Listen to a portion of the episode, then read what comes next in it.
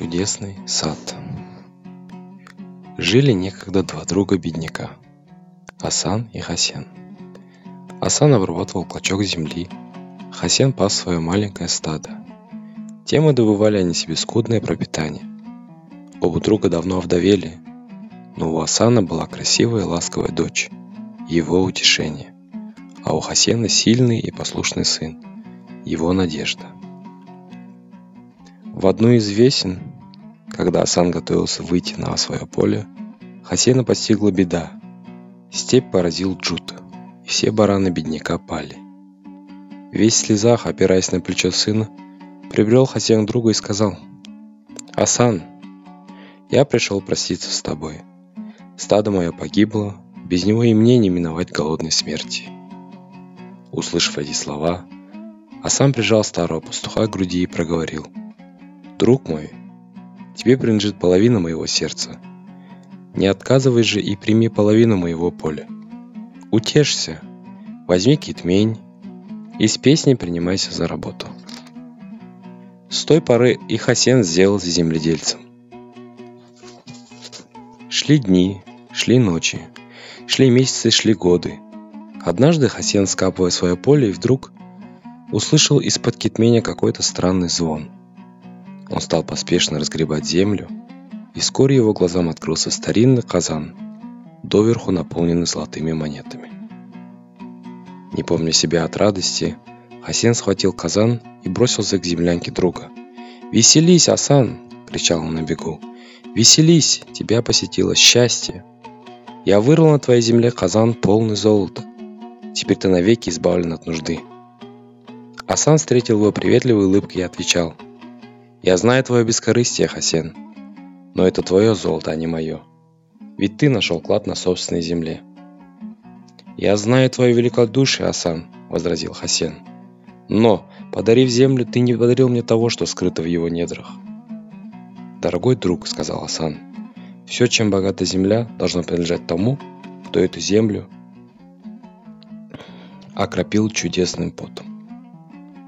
Долго они спорили и каждый на отрез отказывался взять себе клад. Наконец Асан сказал, «Покончим с этим, Хасен. У тебя есть жених сын, у меня невеста дочь. Они давно любят друг друга. Давай поженим их и отдадим найденное золото. Пусть наши дети забудут о бедности». Когда друзья объявили о своем решении детям, те едва не умерли от счастья. Тотчас же отпраздновали веселую свадьбу. Поздно ночью окончился свадебный пир – а на другой день, лишь только начало светать, молодожены явились к родителям. Лица их были озабочены, в руках они держали казан с золотом. «Что случилось, дети?» – тревожно воскликнули Асан и Хасен. «Какая беда подняла вас так рано?» «Мы пришли сказать вам», – отвечали молодые люди, – «что не годится детям владеть тем, чем пренебрегли их отцы. К чему нам это золото? Наша любовь драгоценнее всех сокровищ мира. И они поставили казан посередине землянки. Тогда снова начался спор о том, как быть с богатым кладом. И длился он до тех пор, пока не надумали все четверо отправиться советом к мудрецу, который прославился народе своей честностью и справедливостью. Шли они степью много дней, и вот пришли к юрте мудреца. Юрта одиноко стояла среди степи, была черна и убога. Путники, и спросив позволения, с поклоном вошли в юрту. Мудрец сидел на куске ветхой, ветхой кошмы. Рядом с ним по двое с каждой стороны помещались четыре его ученика. «Что за нужда привела вас ко мне, добрые люди?» – спросил мудрец пришедших. И те поведали ему о своем споре. Выслушав их, мудрец долго сидел в молчании, а затем, обратившись к старшему ученику, спросил. «Скажи, как разрешил бы ты на моем месте тяжбу этих людей? Старший ученик ответил, я бы приказал отнести золото хану, ибо он владыка всех сокровищ на земле. Мудрец нахмурил брови. И спросил второго ученика, ну а ты? Ты какое решение принял бы на моем месте? Второй ученик отвечал, я бы взял золото себе, и вот то, от чего отказывается истец и ответчик, по праву достается судье. Еще больше нахмурился мудрец, но все так же спокойно задал вопрос третьему ученику. «Поведай нам, как же ты вышел бы из затруднения?» Третий ученик отвечал, «Раз это золото никому не принадлежит, и все от него отрекаются, я повелел бы снова зарыть его в землю». Совсем стал мрачен мудрец и спросил четвертого, самого младшего ученика.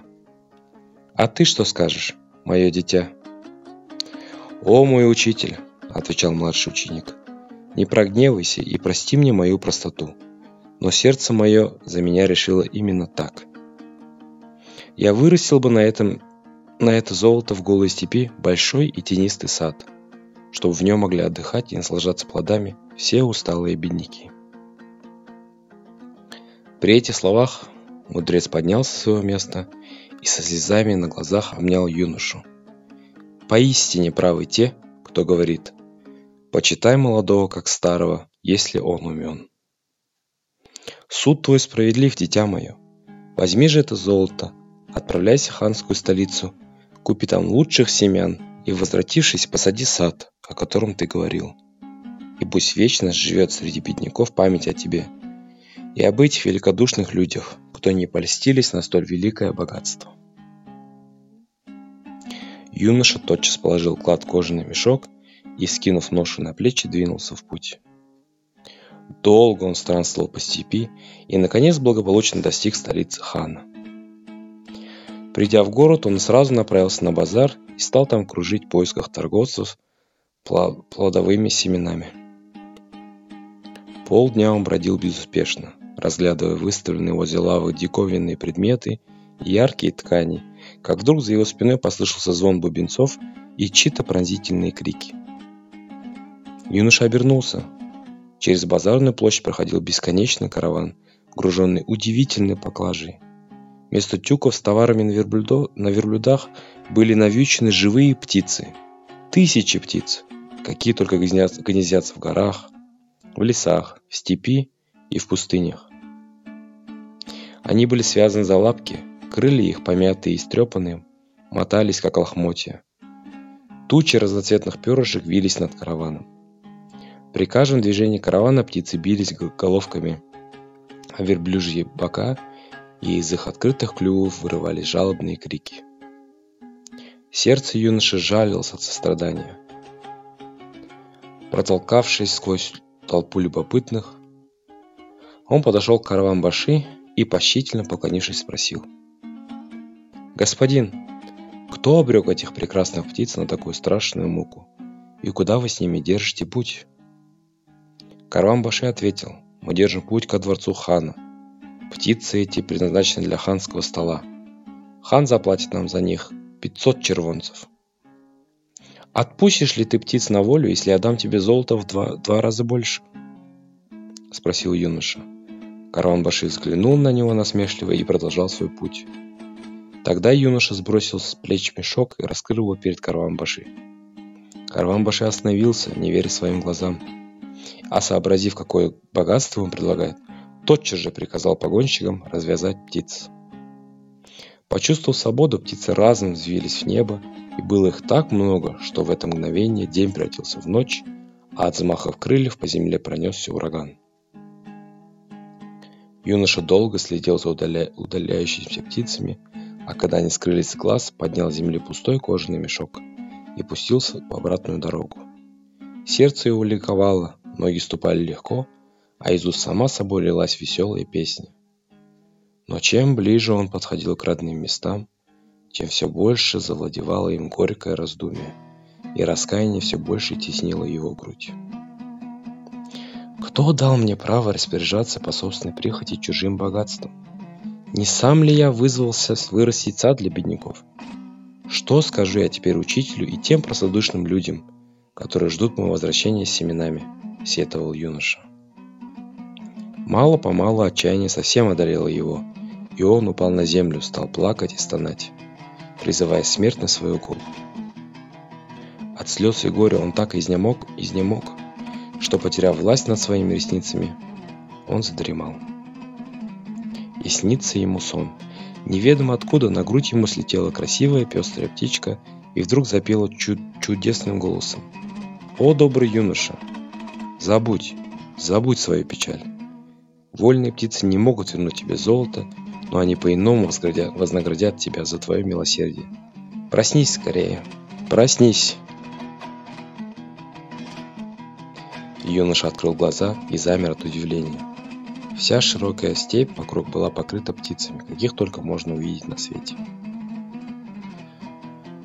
Птицы разгребали лапками в земле ямочки, роняли в них из клюва семена и быстро заметали крыльями. Юноша пошевелился, и в тот же миг птицы сняли с земли и устремились к небу. И снова день превратился в ночь, а от взмаха крыльев по земле пронесся ураган. Когда же все утихло, из каждой ямочки, выкопанной птицами, вдруг потянулись зеленые побеги. Они поднимались выше и выше, и вскоре превратились в ветвистые деревья, роскошно убранные блестящими листьями и золотыми плодами. У самого падишаха Индии не могло быть более красивого и обширного сада. Величественным яблоням, покрытым корой точно из янтаря, не было числа и счета. Между стройными стволами виднелись тучные виноградники – Заросли урюка, светлые лужайки, поросшие буйной травой и яркими цветами. Повсюду звучно журчали студенные арыки, выложенные драгоценными камешками. А в ветвях непрестанно порхали и щебетали птички, такие же красивые и голосистые, как и та, что привиделась юноше во сне.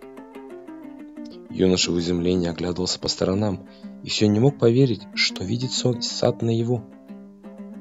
Чтобы испытать себя, он громко крикнул и ясно услышал свой голос, многократно повторенный эхом. Видение не исчезло. Тогда он в радости и волнении поспешил к юрте мудреца и рассказал там обо всем, что с ним случилось. Услышав его, мудрец и его ученики, и Асан с Хасеном, и их дети пожелали немедленно посетить сад. Юноша повел за собой, указывая дорогу. В уже самом скором времени слух о чудесном саде разнесся по всей степи. Первыми к саду прискакали на своих быстрых иноходцах садники белой кости. Знать. Но лишь только они достигли опушки, как перед ними выросла высокая ограда с железными воротами на семи замках. Тогда они встали на резные седла и попытались через ограду дотянуться до золотых яблок. Но всякий из них, кто прикасался к плоду, внезапно терял силы и замерто валился на землю. Увидев это, всадники Белой Кости в ужасе повернули коней и умчались в свои аулы. Вслед за ними к саду со всех сторон потянулись толпы бедняков. При их приближении замки упали с железных ворот, и ворота широко распахнулись. Сад наполнился народом, мужчинами, женщинами, стариками и детьми. Они расхаживали по пышным цветам, и цветы не увидали. Они пили воду из прозрачных арыков, и вода не мутилась. Они срывали с деревьев плоды, а плодов не убывало. Весь день не умолкали в саду звуки домбры, веселые речи и громкий смех. Когда же наступило время ночи и на землю спустился мрак, из яблок заструился нежный свет, и птицы хором запели тихую и сладкую песню. Тогда бедняки, бедняки улеглись под деревьями на душистой траве и засули крепким сном, довольные и счастливые в первый раз за всю свою жизнь.